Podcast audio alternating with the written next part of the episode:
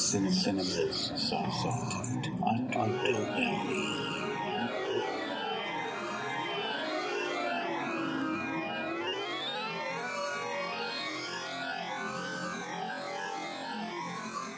Hello, everyone. Welcome to Cinema's Soft Underbelly, your one stop shop for all things horror, fantasy, science fiction, gems in the rough, movies that should be seen, and I am trying to bring them to you. And today I'm going to continue on with my top 100 of all time. Um, uh, I'm starting to get a little bit behind on uh, some of my underbelly movies, but that's okay. This will give me all sorts of ammunition once I actually do finally finish up my top 100 uh, to really dive into it. And in the meantime, if you do want to hear some of my uh, ramblings about uh, things related to the world of horror, make sure that you tune into Movie Freaks uh, because I do review a bunch of movies on there uh, that would kind of be a crossover to this show as well. So, uh, without further ado, we're going to keep on uh, rolling with the uh, top 100. And I believe the last time I got to, um, I believe I got to the Abyss, number 56.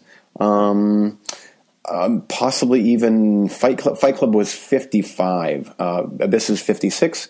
Um, so I'm not sure if if I stopped at, at uh, Fight Club. I'm too lazy to go back and listen. So Fight Club is awesome. David Fincher.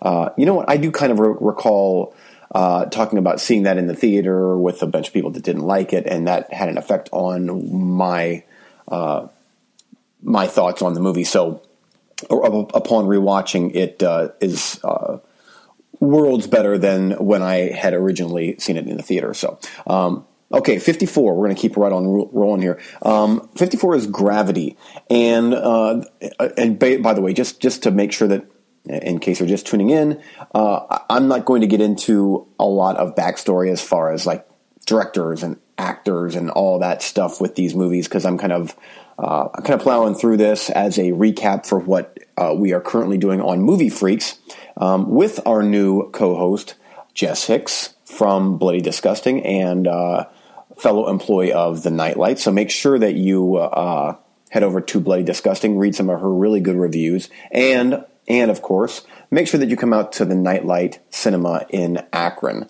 Um, nightlightcinema.com, and we're on Facebook, and we show all sorts of uh, really good independent art house uh, type movies. Uh, so make sure that you uh, stop by and say hi. Uh, okay, so um, 54 is Gravity 3D. Now, the reason it's on this list is primarily because it is uh, one of, if not the best uh, uses of 3D that I have ever seen in a movie, short of, uh, I guess, Avatar. Uh, I the movie itself, I um, I don't think it's quite as good as uh, Martian or Interstellar, two other very recent uh, big idea, uh, big budget science fiction movies. Uh, it's still very, very good. And again, the the 3D and the uh, the feeling that you are truly in outer space is incredible, and that is enough to put it on my top 100. Now, that is one. Uh, there are some like the next one right after Gravity uh, that will never drop out of my top 100. Uh, Gravity could uh, because it is it's going off of the gimmick of 3D. And so this one here, upon re, you know repeat viewings down the road, I could see that one dropping farther down the list and eventually uh, leaving the list altogether. That would be one of them. And there are some on here that would would probably fall into that category. Um, 53, however, will uh, always find a place on my top 100. In fact, I would dare say that this is probably a little bit too low. Um, and that would be Raiders of the Lost Ark. Uh, I, this is one of those movies where, and a lot of the movies on this list are uh, there. There doesn't need to be much explanation because it just it is what it is, and you kind of know, like, oh yeah, that's of course that's on the top 100. That's a great movie. Uh, Raiders of the Lost Ark is one of them. Uh, it's um, everything that you want in an action movie, and it is timeless. You can watch that in, today, and the action, the acting, the directing, the special effects, the score, the pacing, everything about that movie has not been dated even a little bit. And I'm so uh, enamored with stuff like that that that is timeless. Because a lot of movies they get dated. And then maybe even more years down the road i don't know in 50 years maybe it will seem dated. But for right now it it could be made and released tomorrow. And i think that it would feel every bit as fresh as it did back in 1980 uh, shot on film, of, of course, and I, I am a huge proponent of shot on film. I understand that shot on digital is the more uh, economic route and more cost effective, and I, I, I get that. But um, there is just something about watching a movie and knowing it's shot on film, and you can tell it's shot on film that I just I love. And this is a grand adventure on a huge scale. So anyway, Raiders of the Lost Ark. Fifty two is The Burning. This is I believe the Weinstein's first movie, Miramax's first movie from uh, 1980. I want to say 80 or 81. Um, and it is one of the uh, true underseen slasher gems. In fact, I would say that this is every bit the original Friday the 13th equal. It's um, it had the unfortunate. Uh, it was unfortunate that this was released after Friday the 13th, I, I guess. Uh, and it was heavily edited in its theatrical release. Um, it just seemed to get buried. And uh, upon rewatching it, it is so good. The Tom Savini special effects are uh, every bit as good as they were in Friday the 13th, if not even more. The villain is genuinely scary, almost. Uh, almost like a cross between Jason Voorhees and uh, and Freddy Krueger, honestly, um, just a, a, burn victim, a big brute burn victim, creepy dude. Um, and I do appreciate the fact that this movie features uh, a male lead as our final uh, our final person that has to fend off uh, uh against the uh, the big bad slasher dude. So uh, it was just a very unique movie, um, and it it definitely deserves a place on my top 100 because I do love horror movies, and also because um, it totally encapsulates what is so good about those early 80s slasher movies. They're not scary really anymore at this point. Um, and the, a lot of the effects are like, oh, you can tell how that gag was done. Um, and these are very dated, but in a good way. Um, it's like you, you, no matter how hard uh, filmmakers try at this point, you you just can't emulate that feel anymore or that you know again it's shot on film and just everything about it um, is of its time. And i've said this before i'll say this again. I think that the closest we have gotten to a genuinely um, a genuine movie that truly feels like it was shot in the early 80s or even late 70s is uh, Ti West's House of the Devil. And I would even go so far as to say uh, Ti West's first movie, The Roost, is another one that, that uh, falls into that category as well. And then some lesser ones, I mean, Rob Zombie uh, with his uh, House of a Thousand Corpses, which I love. Uh, um, but even that one has a sheen to it that um, that it doesn't capture quite capture like uh, something like House of the Devil does. So anyway, but uh, The Burning, it's a great movie. Fifty one is Stuart Gordon's Reanimator with Jeffrey Combs, and uh, this one here I've grown up with. First time I I ever knew anything about this movie came out in 1985 uh, was a big poster. Uh, at the local VHS shop, and this this is back when VHS was just starting to become a thing, and people were able to rent movies and I would have been uh, 11 years old. Um, I, I, would imagine when this was coming out, probably 12 or 13 after it got through its theatrical run, if it did have a theatrical run, I'm guessing. But uh, I distinctly remember, and I, I, it's just funny thinking back to these days of.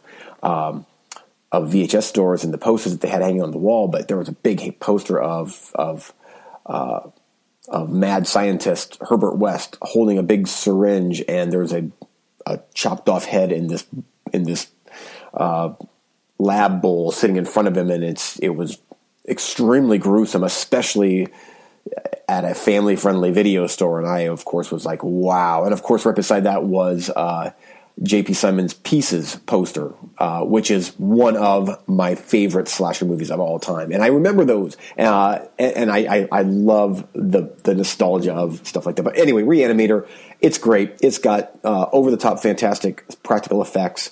a great Frankenstein esque type story, made even more so by the sequel, Bride of Reanimator. Um, but for me, the original uh, the original Reanimator is the one to watch. It's fantastic. Check it out, especially uh, if you can uh, import. There are some great releases in the UK and uh, Germany, and I have actually the German uh, steelbook release of Reanimator and Bride of Reanimator, and uh, the transfers are amazing. so much so that I sold my very poorly mastered uh, American Blu-ray release that was uh, not good at all. Trust me. Import this movie. It's great. Number 50 is VHS Part 2. Uh, one of those rare instances where the uh, the sequel trumps the original. Not that the original is not, the first one isn't good. The first one is fantastic. This, to me, would be uh, one of, if not the best anthology uh, movies ever made. Um, I mean, I would put this one above stuff like Creepshow, and uh, uh, Trick or Treat and movies like that. I think that, that VHS 2 is so good and so effective. Uh, not only is it an anthology series, but it's found footage. Um, I was a bit nervous with the first story because the first story is good, and upon rewatching, it actually gets better. Uh, but it's still um, it doesn't soar to the heights that um, Safe Haven does. And Safe Haven, it's from the director of The Raid 1 and 2. Um, it is, without a doubt, the best short film I have ever seen. It is uh, worth the price uh, alone for the Blu ray just for that one. It's so good. Uh, and then also there's um, uh, uh, what's something, Alien Invasion, Sleep, uh, Sleepover Alien Invasion, something like that, which is so good because it's so insanely fast paced and brutal and mean. Um, and the title says it all. Uh, it's a slumber party and an alien invasion, and it's great and scary. And that movie is fantastic. Check out VHS Part Two. Unfortunately, Part Three completely dropped the ball. I, I recall liking. Uh, two of the short stories. The wraparound story is so bad and so incomprehensible that it literally drags the entire movie down and uh, there's another story in there that was so bad that it, again it, it, just took me out of the movie. So uh, for my money vhs 2 is the way to go. Make sure that i know it's streaming but make sure that you if you at all possible can uh, buy the blu-ray because that is the unrated version and you want to see the unrated version even if it's just for a couple seconds because the gore is off the charts in vhs 2 number 49 is the original not the Nicolas Cage remake wicker man. And uh, this is another classic. Now, this one here is quite dated in the styles and the, even the pagan music type thing. It's just, uh, but having said that, that's one of the reasons why it is so good is because it is that early '70s feel, and it uh, you truly feel like you are on an island with a bunch of crazy cult people. Uh, with Christopher Lee as their leader, and he elevates any movie good or good or bad, he always elevates a movie, and I would say that this is one of his crowning achievements uh, because he's not he is sinister, but not in the typical Christopher Lee way. He is a little bit more understated in this movie, uh, but this has one of the very best endings of a horror movie that I have ever seen in my life. And if you haven't seen it by now, get on that. Again, another stellar Blu-ray release. Uh, the ending is phenomenal. It is so good and makes them it that literally makes the movie. If the ending would have been anything but what is on screen, uh, I honestly I probably wouldn't like the movie that much because there was just a lot of weird dancing and weird kind of cheesy cult-ish type things going on. But it takes such a sinister turn uh, by the end that everything that preceded it uh, is made all the better because of it. So this is an example of where the ending makes the movie. In fact, I would dare say um, a, a, very recent movie that did that as well was Krampus, uh, which I thought was a good movie. I really liked it. Uh, it could have had a little bit more of a, a mean spirited bite to it, uh, but they de- definitely went for a Gremlins PG 13 type feel. But I will say that the ending of that movie uh, makes the movie. I love the ending of Krampus. If you haven't seen Krampus, check it out in the theater. Support horror in uh, in mainstream theaters because we don't get many really really good ones, and that's a that's a good one, uh, especially one to go support in the theater. So anyway, um, okay, moving on from Wicker Man, number forty eight is Moonraker. This is Roger Moore's. Uh, I'm not sure which one. This was probably his one, two, three, third or fourth outing as Bond, and for me, this was his best one. One of, and in fact, I think this is one of the most rewatchable uh, James Bond movies ever, right there with On Her Majesty's Secret Service, and honestly, pretty much all the Daniel Craig ones. I'm a big Daniel Craig James Bond fan. Uh, Timothy Dalton, oh, yeah, I'm not going to get into James Bond. I've already talked about James Bond to death, but Moonraker is great, mainly because they were uh, capitalizing and cashing in on the Star Wars craze. Uh, it I for me it worked. It's yeah, it's cheesy and it is dated, but it's a it's a blast, and it's not as all over the place as something like Octopussy or A View to a Kill uh, was in the later uh, more outings. That they did those kind of went off the rails. This one here still had a really good story. I really liked the villain. Uh, I liked the different you know Venice was in this thing. It was just a great movie, really fun. Um, okay, now number forty seven is Rob Zombie's The Devil's Rejects, and this is one um, that. I can't watch often. I've watched it. I, I, have watched it numerous times since its theatrical release uh, that I did watch with my co-host Eric Marner over at Movie Freaks. Um, it, it's it's so effective that it's it makes it to where I can I can watch it just once every couple of years and then I'm good. Whereas something like House of a Thousand Corpses, I can watch that easily several times a year if I would want. Uh, but it is extremely effective as a nasty uh, road movie crime drama with some horror. Uh, it's just it's rough goings. If you haven't seen it, check it out. Uh, but those with those with strong stomachs and uh, those that are not easily offended. All others need to stay away from the Devil's Rejects. 46 is Jaws, and yeah, I know this should probably be higher on my list, but um, there's so many, and when it comes to top 100s, it's just some of them have to fall in certain places, and Jaws is at 46. Um, primarily because there's been so many other creature features um, that it's almost diluted this one slightly, but that doesn't make it uh, not effective. It is still effective in that they, we don't see the shark that much, and on top of that, the acting elevates this movie so much.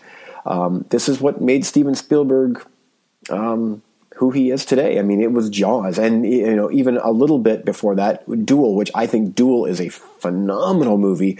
Uh, but uh, it's funny. I think that Jaws is almost like a duel with a shark, if that makes sense. It's it's a, a bit similar with um, the good guy going against the the big villain, and in he, in this case, it's Roy Scheider versus the shark. Um, so anyway, yeah, Jaws. You've you've heard of the movie or you've seen it. Forty five is American Werewolf in London. John Landis's werewolf horror comedy uh, from the early 80s. I think it was 19, was it 19? Yeah, I think it was 1980.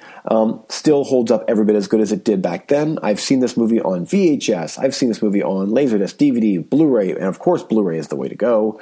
It is uh, one of, if not, I bet might be my favorite werewolf movie of all time. It, uh, and it's not just because of the werewolf action in it. It's because of the casting. The casting is so good. The acting is so good. Um, there are bits of comedy in it that are almost out of place, but that's what makes it work so good is that you're not expecting it, and all of a sudden eh, you see a horrific scene, and then it's followed by something kind of funny. Um, but it truly is a great movie, and uh, that end scene with the werewolf tearing through London is uh, fantastic, all the way up to the very abrupt ending with the with the doo-wop type song for the end credits. I, I love it, and I sit there grinning ear to ear when when it happens. So, uh, American Werewolf in London, number forty-five. Number forty-four is Superbad, um, and this is another one that that could potentially uh, fall down the list the more I watch it. But for me, everything about Superbad uh, encapsulates what I remember as a teen, and they capture that so well in this movie of of what it's like to be awkward and you know you got a couple things on your mind, and that's girls and alcohol. And um, the writing is so good in it, and it's it's two hours long, but it does not feel like two hours long. Uh, two hour long comedies uh, generally for me don't work. This one works in spades. I every time I watch it, I think, okay, I'm not going to like it quite as much as I did the first time, and I like it every bit as much.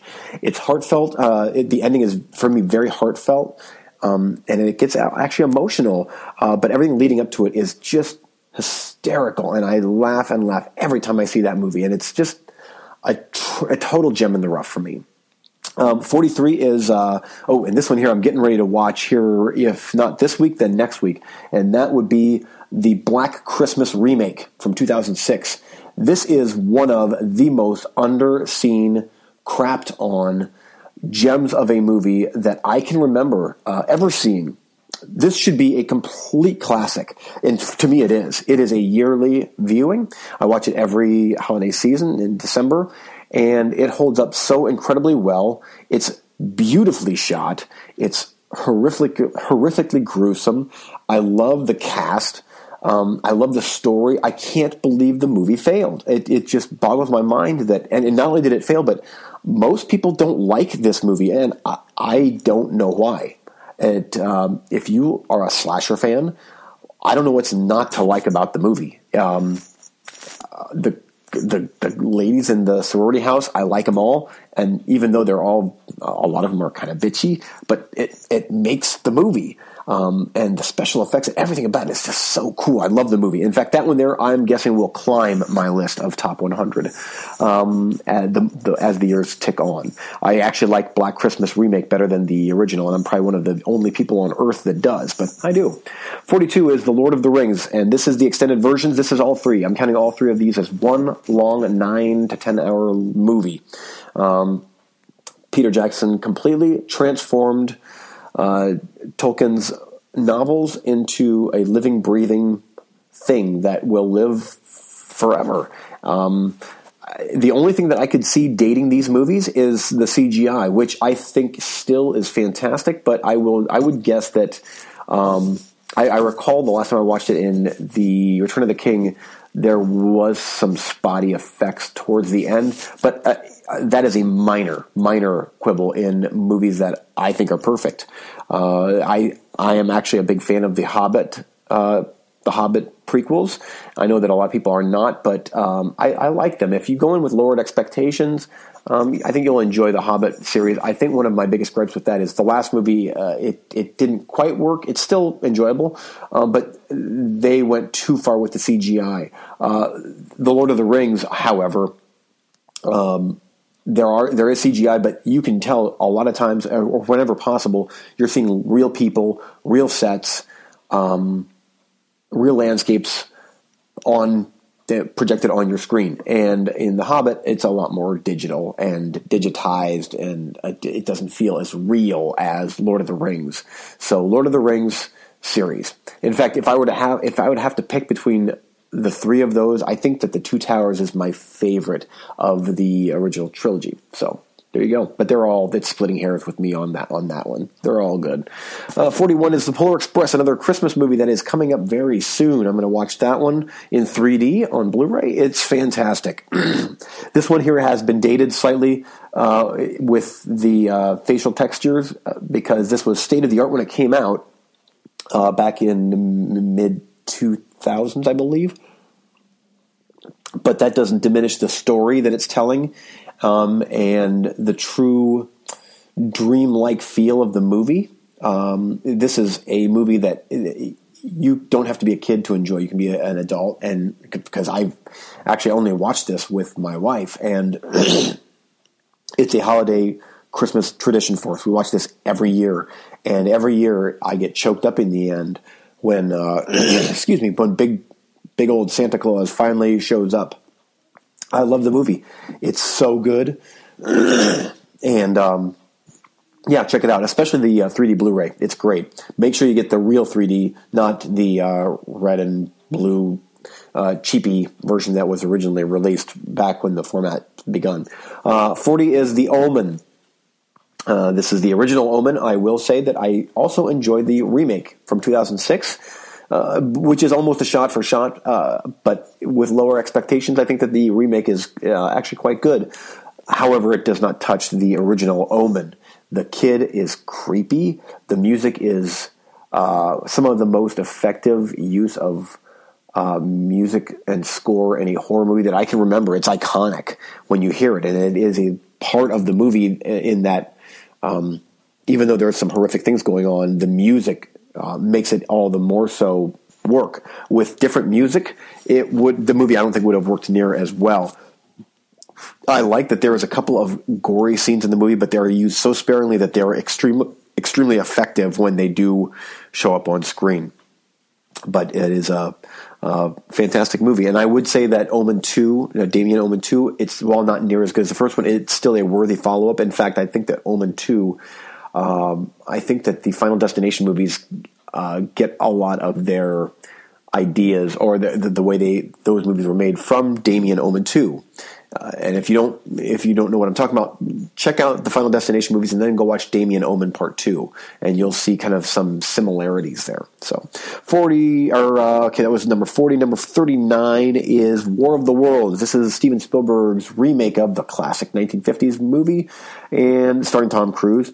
Um, the special effects are fantastic. The aliens are so good. The build up to the first alien attack is um, it, it's so well shot and it's so tense.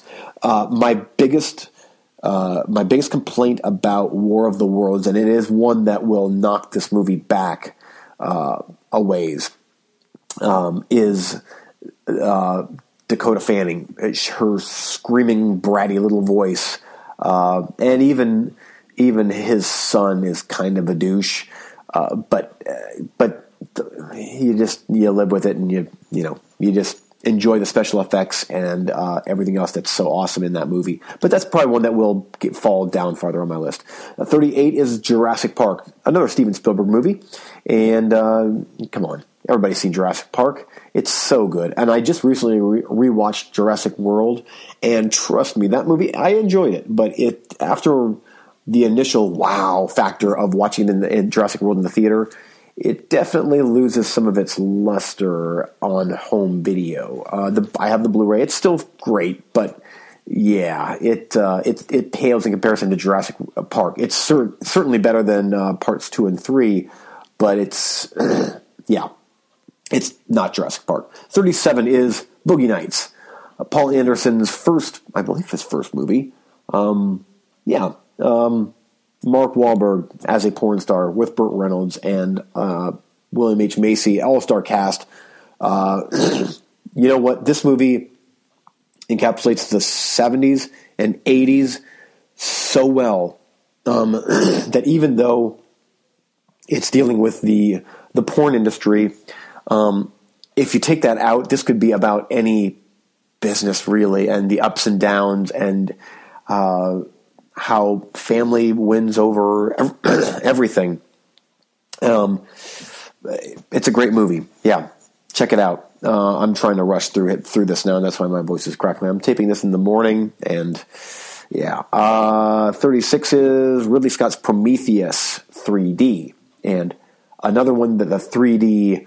I don't want to say it makes the movie, but it certainly adds to the experience. Um, there's a lot of hate for Prometheus, I think that is unfounded. I think it is great. It's caused so much discussion about the movie, and I, I think that's great that people talk about it and like, oh, what, what, about this and what about this? And I think that a lot of the questions, hopefully, a lot of the questions will be answered in future installments. Uh, and if not, it's a great standalone movie. I think it's a great movie. Um, Thirty-five, and then I'm going to wrap it up. Is James Cameron's Aliens the best science fiction horror action movie ever made. Uh, I I don't think that there's any others that will that on my list that are going to top that one. It's um, it's funny. It's horrific. It's uh, over the top action. big big spectacle. It's everything that you want if you're a fan of this type of thing. It's everything that you want in a movie. And for being made in '86, it holds up extremely well. Uh, even the eh, the Queen Alien in the end looks a bit hokey, but it's still it's so good. Um, and the Blu-ray. I would say this with most of these movies: the Blu-ray makes the movie all the better uh, because it's the best that the these movies have ever looked at. So anyway, that's gonna. I'm already out of time, uh, so I only got this. I didn't get that far, but I'm gonna keep on working through my top 100. I'm next up is going to be 34. That's going to be on the next episode. But anyway, that's going to do it for my show. Uh, please check out Movie Freaks with our new co-host Jess Hicks over on iTunes, as well as our friends over at Cinema Sidekicks. Um, and you can get a hold of me at eugene-weaver at hotmail.com. And uh, we've got all sorts of great new things headed your way on Movie Freaks as far as uh, a website that Jess Hicks is developing, that uh, that my show here will be on as well, and hopefully some other podcasts from like-minded people. So we're hoping to just have a kind of a big conglomerate of uh, all things movie related uh, and whatnot. So uh, more on that is coming soon. In fact, I wouldn't be surprised if Jess maybe even talks about that a little bit on the next episode of Movie Freaks. So that's going to do it for my show today. Thanks for listening, and until next time.